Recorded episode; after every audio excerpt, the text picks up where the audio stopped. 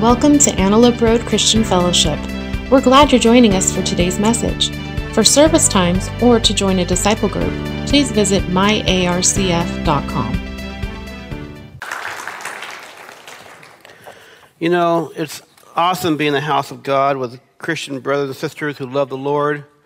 Even those who don't love the Lord are here, we welcome you also. It's just blessing to be with people. And as we look at the scripture this morning, let's see if they get that up there. The power, there it goes. You know, the world is full of billions of people that need Jesus. The world is full of billions of people that need ministry.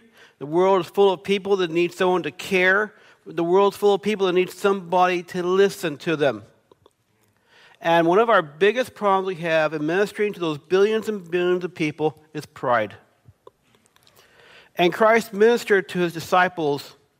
He taught his disciples over three years, trying to get them to get beyond their pride and to get beyond themselves and get the image that he had, and somehow it wasn't quite getting there.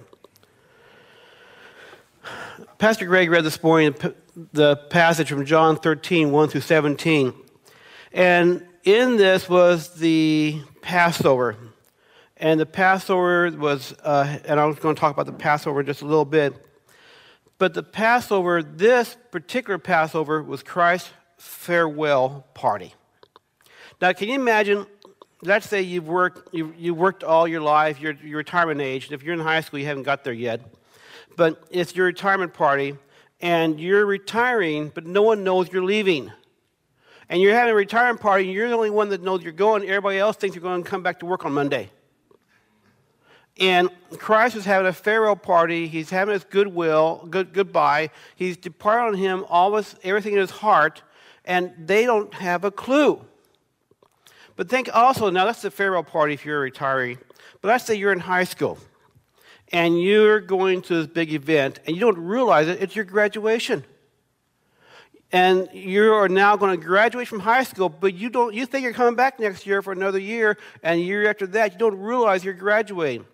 This farewell party, this Passover Seder that Jesus was having with his disciples, not only was it his farewell party where he has been telling them he's going to be leaving, they don't get it but also it is their graduation. They are going to go from being disciples to apostles, and they do not have a clue. So it's really interesting that um, about this. Now I'm going to talk about the the Passover. Okay, well I'm going to jump ahead. There goes. The this, by this, everyone will. I'm somehow. I, oh yeah, I know I, what I did. I got my slides ahead of my thoughts. I got a spoiler. Don't tell Pastor Greg, but I snuck into a sermon from two weeks from now. and in there is this part of the same chapter we're going through right now but this verse really sums up a lot of what we're going to be talking about today because it is a long passage. We're just talking about one portion of the evening. By this, everyone will know that you are my disciples if you love one another. How do we know that we are? How do people know that we're his disciples? Because we preach it, because we wear the, the cross medallion on our necklace, or because we show the love of Christ? So that's just a spoiler alert for a couple weeks from now. And And going through this passage, I've highlighted this section so we know which part we're talking about. This is a Passover. And jumping ahead a little bit and explaining the Passover. The Passover was a celebration that went back um, many, many, many years. It started in year 1451 BC. We go back to Exodus 12, 14, and it's interesting that Christ, I mean not Christ, God the Father told Moses to honor the Passover before he even had them put the blood on the doorpost for the lamb that was to be slaughtered. And he said, You're going to honor this day from here on out. So this Passover wasn't an afterthought. Hey, by the way, remember that event we had where you put the blood on the doorpost and everyone left? Now, remember that day, and we're going to honor it. Now, just this month, about a week ago, Congress passed uh, Juneteenth. It's a Uh, newest holiday. It's a national holiday. No one even knows how we're going to celebrate it. We've never had it before, but it's a brand new holiday. But it was an after, afterthought because how long ago were the slaves freed? 1865 or something like that. And here it is in 2014. Go, hey, you know, we need to have a holiday. Well, this holiday was instituted before they were even freed from Egypt. And it's year 1451 BC, and it's the longest holiday that's been conducted every single year throughout human history. It's been in practice for 3,532 years now. And but Christ, God didn't have the holiday just to sap for the sake of having a holiday. It's not just another day to throw some kosher uh, pork on the barbecue. But um, we caught some of you caught that. Um, but it's but the Passover was a time where where the Jews were in captivity, and God told them to take the sacrifice of lamb, put the blood on the doorpost, and whoever had the blood on the doorpost, the angel of death would pass over. And they were saved. Well, we, we fast forward to the time of Christ. Christ becomes our sacrificial lamb. He died on the night that the rest of the Jews were sacrificing a lamb throughout the land. He died that night. He became our sacrificed lamb. Because of his blood, the angel of death passes over us. Not just, et- not just physical life, but spiritual, eternal life. So that's the significance of the Passover.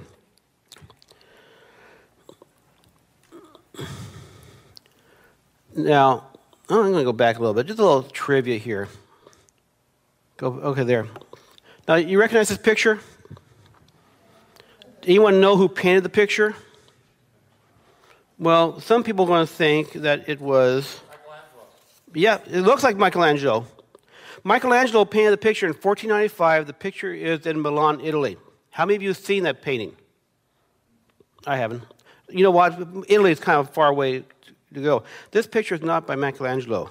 This picture is painted in Folsom. It is in Folsom right now. It's 10 miles away. Huge painting. Now, you can't go there because it's inside Folsom Prison. It was painted by inmate Don Shirley back in 1938. And the face of the person, I'm not sure which one is, I think the one to the right side of Jesus there, is, who's supposed to be Judas, that was, that was the face of the warden at the time.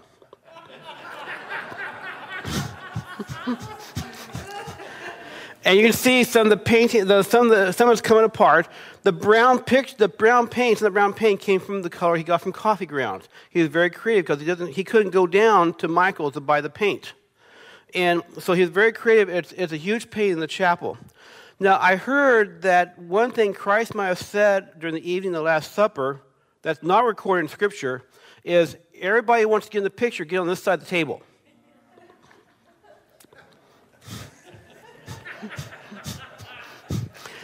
But we read further down in John 13 that they're reclining. Now, the picture at the table is a nice Western scene, besides the fact it's very crowded. The disciples reclined.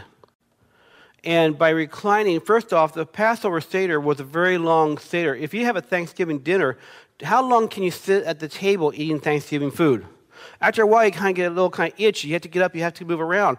They reclined. It was a, it was a Greek tradition that, they, that came in about two, three hundred years before Christ. The Romans and the Jews continued it. And actually, I have a confession to make. I can do that myself. I do that myself. At home, we have a table and we have a recliner chairs. You know where we eat dinner? On the recliners. La-Z-Boy has continued the tradition. But the interesting thing about it is, is that we see in the story about the Last Supper is that the disciples came. And when they walked back then, they would walk with sandals like this. Um, and their feet would get dirty. And not only did their feet get dirty, they would also, we, we drive cars, we have, usually have enclosed shoes, we have socks on. They would um, you know, walk, walk through dirt, walk through mud. They also walked through excrement from animals that walked all over the place. And their feet were filthy. Now, some cultures today, and I know a lot of the Asian cultures, uh, you go into their Asian home and you take your shoes off. At, and it's not, it's a good practice, we kind of doing it at our house too. It, you might track all the dirt into the house. You just have to vacuum up. It wears down the carpet. So you take your shoes off. And it's a tradition today. And back then, they really needed to wash their feet because it was dirty. And if you're lying there reclining at a table, you'd be maybe next to the per- feet of the person next to you. And very inconsiderate to have dirty feet. And so it was a very humble job, but they would usually have some person who was the lowliest person in the house, a, a servant, and if they had a slave, it would be the slave's job to wash people's feet. Well, Christ didn't have any slaves around. And he wasn't, he, he wasn't a slave keeper. And, and the disciple, when the disciples came, they just went ahead and sat down, and nobody washed anybody's feet. it's kind of rude. Now we think really really needed washed feet back then. Maybe we don't need to today, but you know I hate to hate, hey, got bad news for you. We need to wash our feet today. Feet may have been dirty back then; they stink today. Do I have a testimony? And amen. I used to have a dog that loved when I took my shoes off. She'd stick her nose down inside my shoe. She loved it. That wasn't a compliment for me.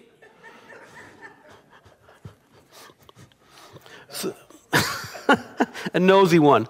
Um, but just before the Passover festival, Jesus knew that the hour had come for him to leave the world and go to the Father.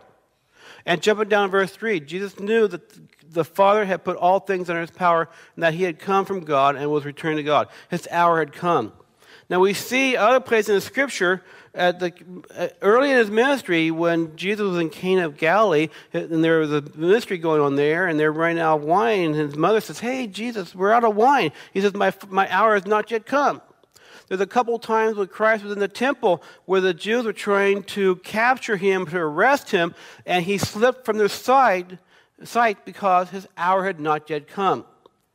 Christ's hour had now come. What that meant was he was going to be arrested, he was going to be tried, he's going to be crucified, he's going to be buried away, and he's going to rise again from the dead. He was in control. He knew that the Father had put all things under his power. He had the power. Now, when you arrest somebody, you take, you have, if you're the police officer, you arrest somebody, you're in control. The rest he is done control. They got their handcuffs, they walk around, you say, stand here, do that. They stand here, do that. Who's in control? But here, the arrestee, Jesus, is going to be the one in control. He orchestrated to make sure he was arrested that evening and he was going to die and he's going to raise again. That was his plan. So all things had come under his control and his hour had now come. And we see in John 17, uh, verse 1, that his hour had come. Now, I, I'm talking about John 17. We're in John 13 now. I'd like to kind of do a little backtrack also, just to kind of give a difference between the book of John and the book of Matthew, Mark, Luke, the synoptic gospels. The synoptic gospels are very similar to each other. They're all different, they're all unique, but they're similar. They all give a story, uh, a newspaper account, a story of what happened in the gospels. Jesus went here, he did this, he did that. And Matthew and Luke, Luke give the baby Jesus account. Well, John doesn't start off with baby Jesus. He starts off before the creation of the world. He says, In the beginning was the Word, the Word was with God, and the Word was God. He goes way back to the beginning. Forget the J, baby Jesus part. He was existing before Jesus was born. And, and we see in John 20, chapter 20, let me go to that. Chapter 20, verse. Where is it at? I'm looking right at then why isn't here? But anyway, the disciples saw Jesus do many other miraculous signs in addition to the ones recorded in the book. Okay, here's what I was looking for. Verse 31. And this is John writing this book. But these are written so that you may continue to believe that Jesus is the Messiah, the Son of God, and that by believing in him you will have life in the power of his name. The book of John was written by the Apostle John, who walked with Jesus, And it was written much, many, many, many years later. He was getting old. There was a lot of teaching going around that Jesus Christ was a good man. He wasn't really God. And he wrote the gospel to set the record straight, to let everybody know from his first eyewitness account that Jesus is God. He came for a purpose, and so this book is written so that you may believe that Jesus is the Messiah, the Lord, the God, that he is God. And so we see that the hour had come for him to come to who were having loved his own. Okay, I see what happened. I, I switched the page. Look at the yellow highlight. This went to the next screen. It's perfect. Having loved his own who were in the world, he loved them to the end. How many of you ever feel like God doesn't love you? You feel like, where are you, God? I said, here he loved them to the end. What could they do to buy more of God's love? Nothing. To earn God's love. What could they do to lose God's love? You can't buy God's love. He loves you. You can't lose God's love because He loves you. It's not our choice, which is a good thing. Because if it's, if it's my choice, my actions, my life, my, my, everything I do, God would say, forget him. Because love goes beyond condition. Love is love. For those of you who have parents, you love your kid. Why? Because you're the kid. If, if you have two kids and one mows the yard, has straight A's at school, keeps his room clean. The other kid, total slob,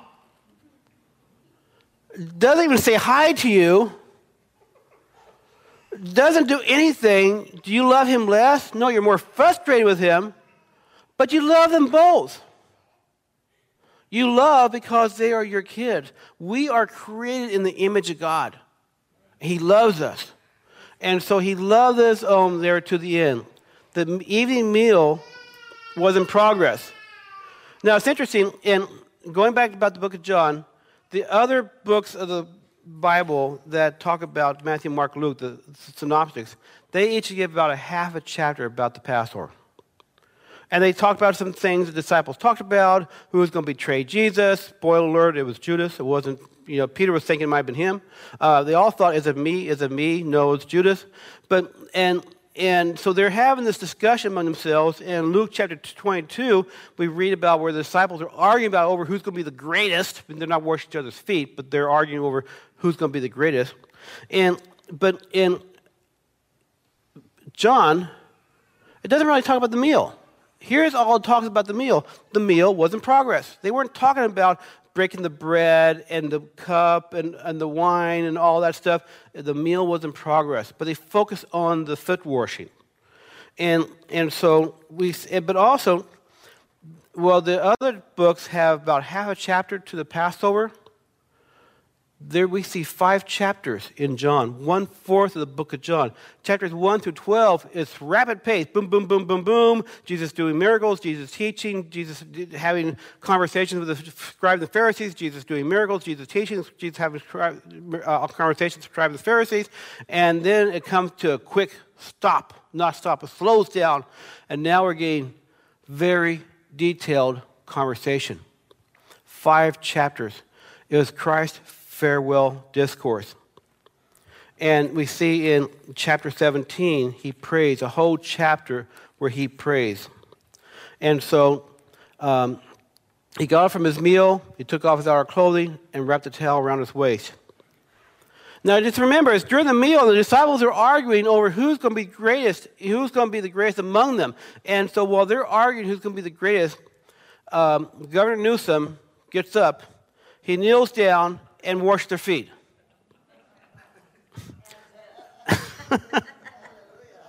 How many of you expect the governor to come in here and wash your feet? No way. How many of you want that? Don't, don't answer that. Um, that was the job of a slave. And the disciples were so looking forward to Christ being the earthly Messiah. Here, here's, a, here's a, another spoiler alert Acts 1 6. This is after Christ is crucified, he's resurrected, he's back with his disciples. They see the resurrected, resurrected Christ, and they're saying, so when the apostles were with Jesus, they kept asking him, not just asked him once, they kept asking him, Lord, has the time come for you to free Israel and restore our kingdom? They're still stuck on an earthly Messiah. Fast forward to 2021, politics we strive so hard to work in the political arena to do what we want for the Christians. Meanwhile, those who are not Christians do everything they can to against what the Christians want. And, and we have all this political left right stuff going on. Politics is not the answer. The change of heart. And Christ was going for the change of heart. Because if you get everybody voting your way and, and you get political unity and no one knows Jesus, we're all still going to hell. Christ came to restore us to himself. So even in Acts chapter 1, verse 8, they were all hung up on the politics. And so, as he gets up from his meal, this political leader they're looking forward to, and he wraps a towel around his waist, and going down verse 5, and that, after that, he poured water into a basin and began to wash the disciples' feet, drying them with the towel that was wrapped around him. Now, it says he took off his outer clothes. Now, I just, I thought for the, I'm preaching on foot washing, I went ahead and wore sandals with my bare feet showing. But uh, I'm not taking off my clothes to demonstrate to you how you wash feet. It, it, it you know, it's very humbling. It's very, very humbling. And they were wondering, what is he doing? Because if you are trying to gain political clout, you're going to take over the kingdom of Israel. You don't do that by washing feet. But Christ wasn't trying to get the kingship of Israel. He wasn't trying to take it over from, from Pilate, from Herod. He was trying to become king in the hearts of people. So, Simon, so he came to Simon Peter, who said to him, Lord, are you going to wash my feet? Now, the Church of God Reformation movement, which this church is a part of, historically has had foot washing as one of three ordinances. And I grew up in a congregation that we had every Easter week, Monday, Thursday, we had foot washing services. And so I'd come to the foot washing service, look forward to it. But you know what I did? Every time I went to foot, foot washing service, I wash my feet before I go.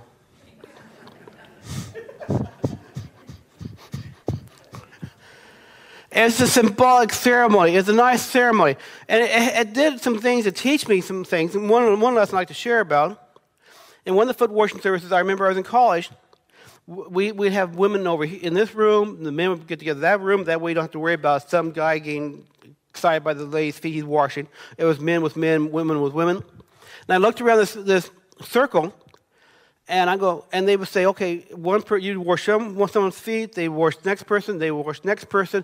And I looked around the room and I saw this one kid, and I go, I'm not going to wash his feet. Right away, the Holy Spirit told me, guess whose feet you're washing? Turned out that I didn't have a choice. I was, last, I was next to the last one. He was the last one to have his feet washed. So I wasn't even on everyone's pick list either. But I still remember that to, that to this day because it humbled me. And I really appreciate the fact that God let me know I need to wash his feet. But the thing about foot washing is, it's not the ceremony itself. We have to have a foot washing service. Okay, we have three ordinances. We have baptism, we have communion, and we have foot washing. It's not the ceremony itself that really matters, it's the heart of the fact. And foot washing is more than just taking someone's shoes off and wash their feet. The foot washing is listening to someone who's hurting. Foot washing is going over to someone's house and cleaning their bathroom. Foot washing is helping someone who's sick. Foot washing is just being kind to someone. Now, there was one time a couple years ago, I worked in Sacramento, and it's not the best part of town. And during lunch, I went over to Safeway. And when I went over to Safeway, I was cross street from a, a marijuana place where they sell marijuana cannabis. It was right past, it was not far away from the tattoo shop. It was not far away from the vape shop. And I go over to Safeway, there's two ladies there taking a petition. They're wanting me to sign a petition in favor of LGBTQ. Now, I'm a Christian. I'm not really in favor of the LGBTQ agenda they have going on. They're wanting me to sign a petition for some legislation. And I wasn't, I wasn't going to say anything, but they approached me and asked me to sign. And so I, I didn't. I didn't agree with it, but I was polite. They said, Why don't you want to sign? They're forcing me into a conversation. And so I just kind of politely got in a conversation with them and tried to explain things. It was a warm day. I could tell the lady was thirsty. I said, I'm going over here to uh, Safeway, get something to eat. Are you thirsty? Want me to get you a bottle of water? Why would you do that? And when I gave them the water, they really, really appreciated it. Now, I didn't sign the petition. I'm not agreeable with what they're promoting, but these are two people who were created in the image of God. And God loves them. And I don't know what's going on in their lives. Man looks on the outward appearance, God looks on the heart. I don't know what know what's going on in their heart. And I walked away from there blessed because I felt God's love. What happened to them after that? I had the faintest idea. That's not my job. My job was in that moment of time to go give a bottle of water to an LGBTQ person who, with a petition who's thirsty. I felt God's pleasure. Now, in Acts, we see the story of Saul of Tarsus who's persecuting Christians, and, and um, he goes up to um, Damascus, and the Lord does a conversion on him, he, and God tells uh, Ananias to go pray for him. He goes, God, do you know who this guy is? We never know who God's working on. And so we don't, a person that seems most close to God but never kind of know God, the person seems the furthest from God, maybe the one who's fighting God, who God's going to get through and reach them. Our job is to minister.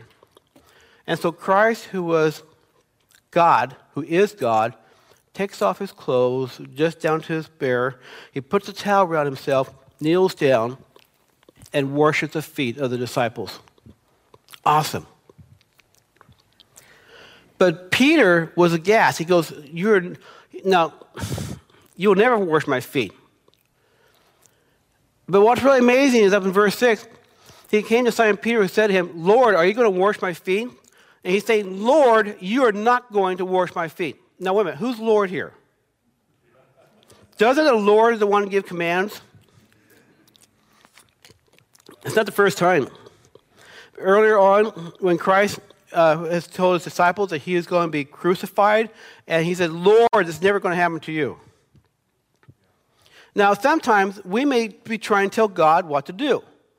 And that's not our job to tell God what to do. Our job is to listen and do what He tells us to do. And He is saying, Here, Peter, sit there. I'm going to wash your feet. It's very humbling if you have someone wash your feet. Now, I think, okay, a lot of churches have two ordinances they have communion and baptism. A lot of churches do not practice foot washing. Why? Well, it's kind of like, why would you want to do that for?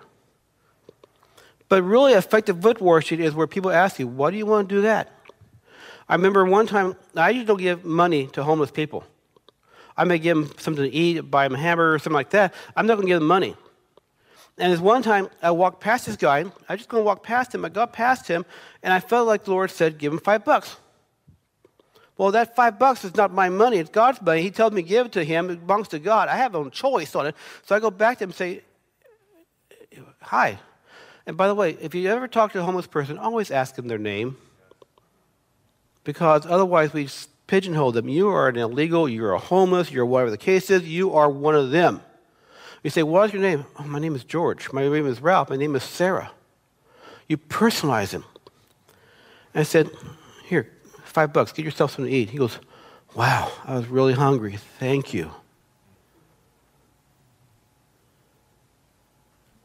washing feet is not just washing feet, it's ministering to people. But he says, Lord, you'll never wash my feet. It's humbling when you have something embarrassing that someone's going to come over and help you with. And sometimes it's we, it's hard for us to receive. And, but he strikes back, says, but then, but okay, Christ says, unless I wash you, you have no part of me. I'm going to talk about that in a moment.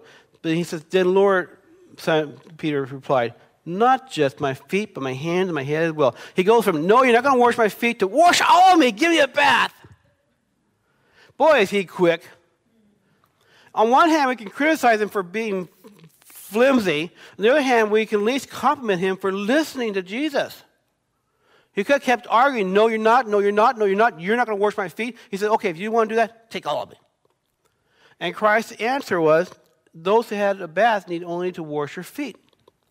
Well, how many times is a person baptized in the church? Once. Full immersion baptism, once. Baptism represents the fact that, you know, baptism itself is you immerse someone in water.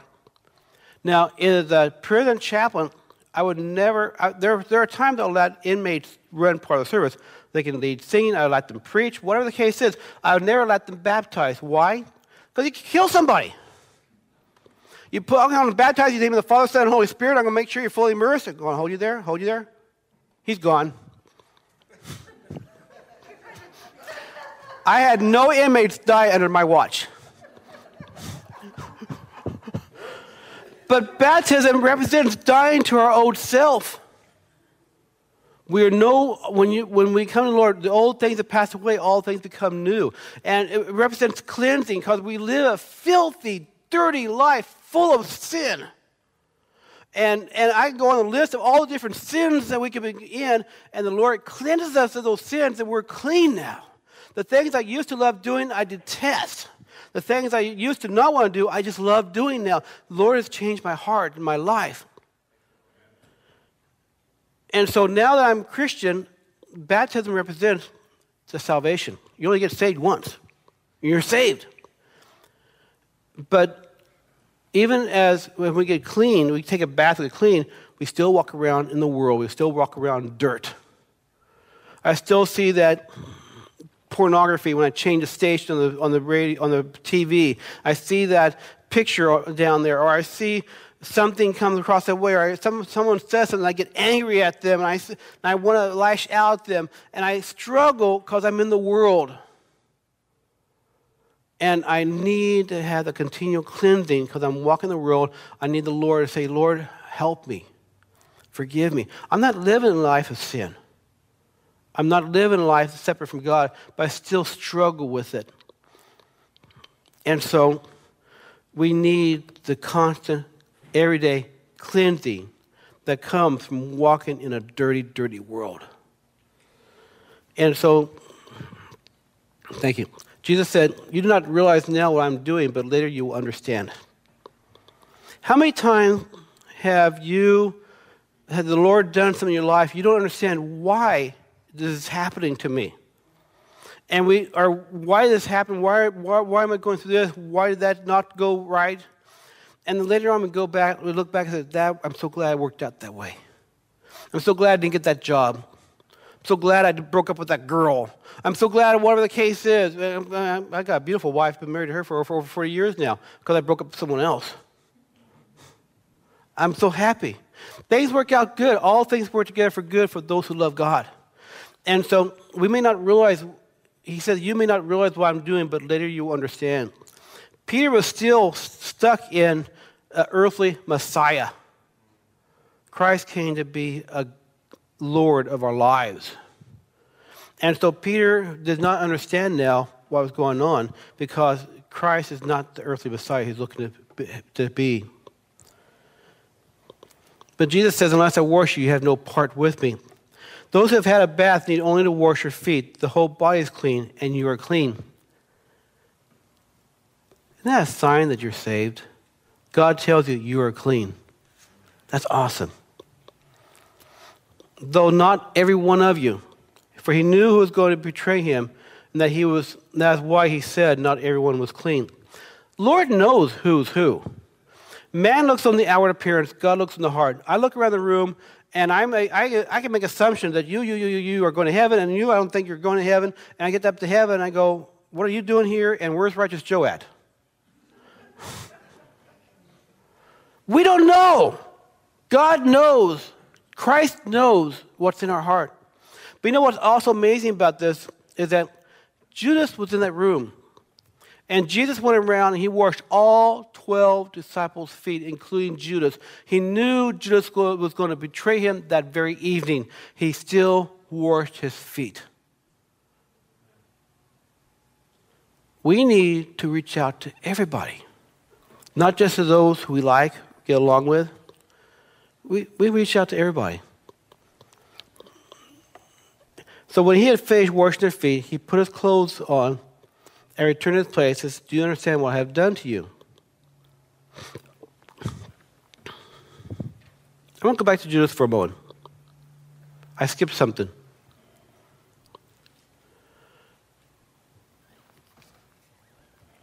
This is very important.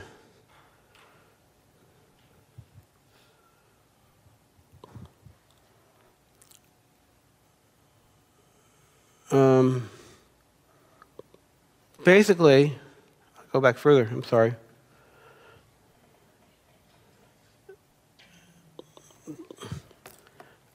Basically, the passage is, I didn't find the passage, but, but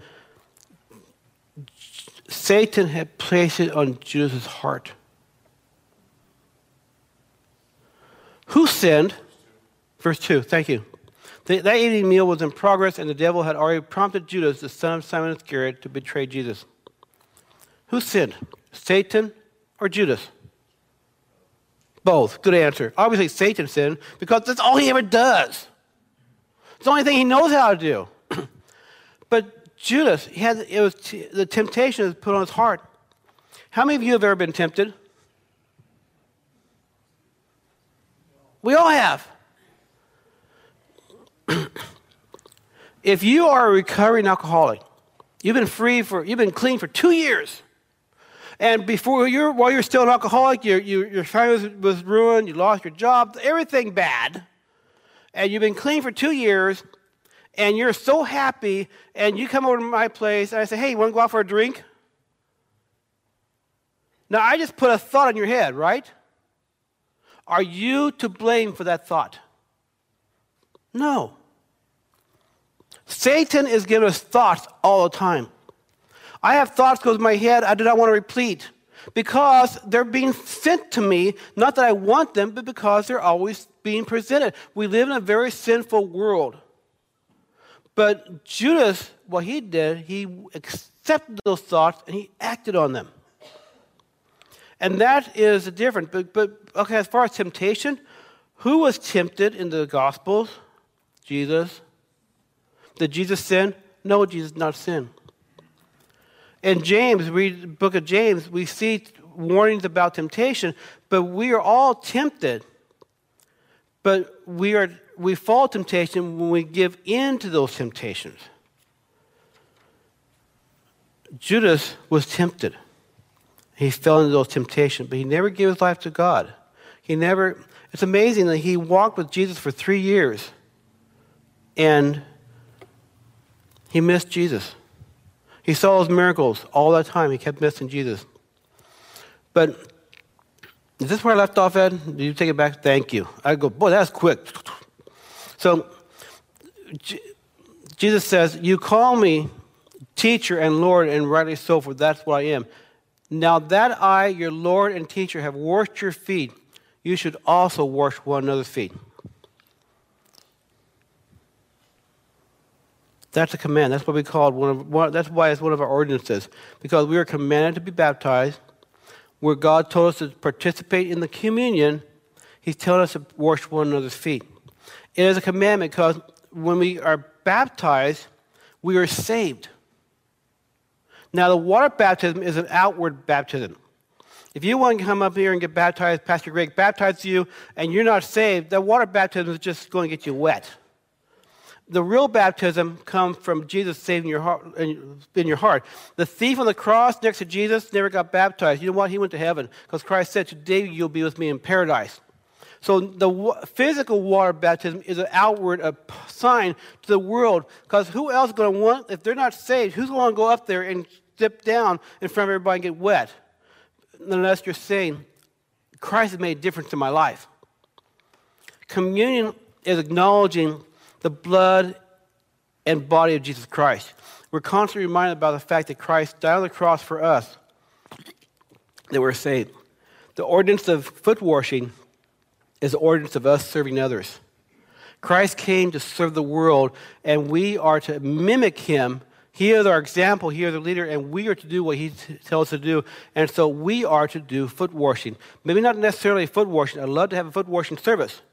But if we don't have a foot washing service, we're still supposed to go out there and talk to people, give a cold glass of water to someone who is thirsty, to uh, mow someone's yard who's sick, take food to someone's house who's, who, who is ill. Whatever the case is, um, just be there for people because the world has billions and billions of people who are hurting and need somebody.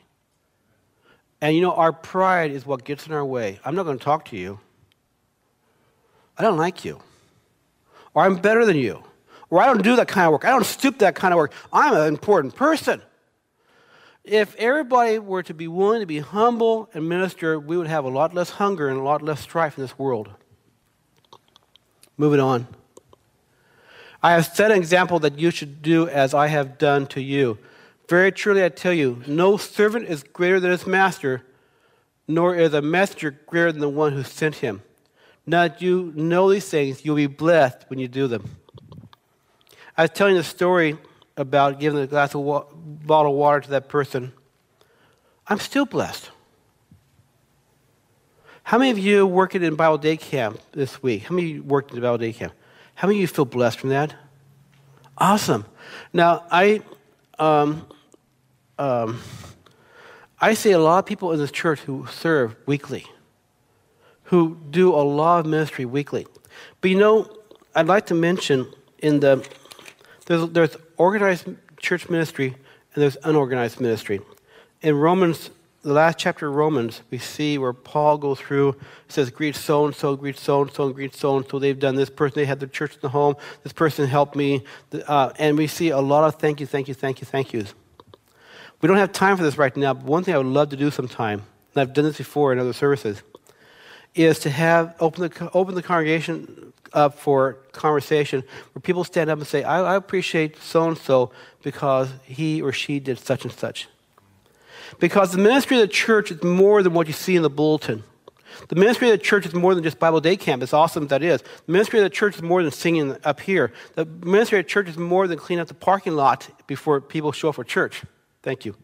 Um, the ministry of the church is more than getting food, snacks for you out here. The ministry of the church is more than all that. It's when you get on the phone, call somebody up, and say, How are you?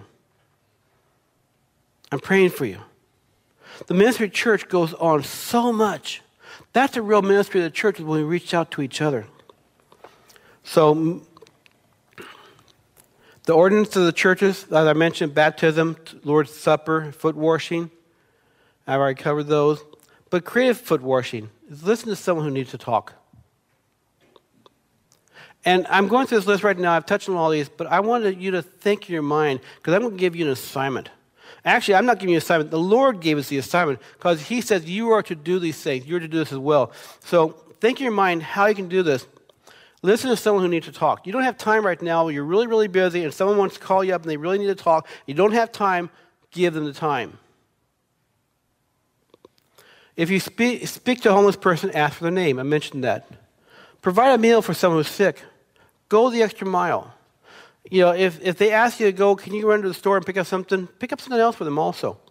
Clean someone's bathroom.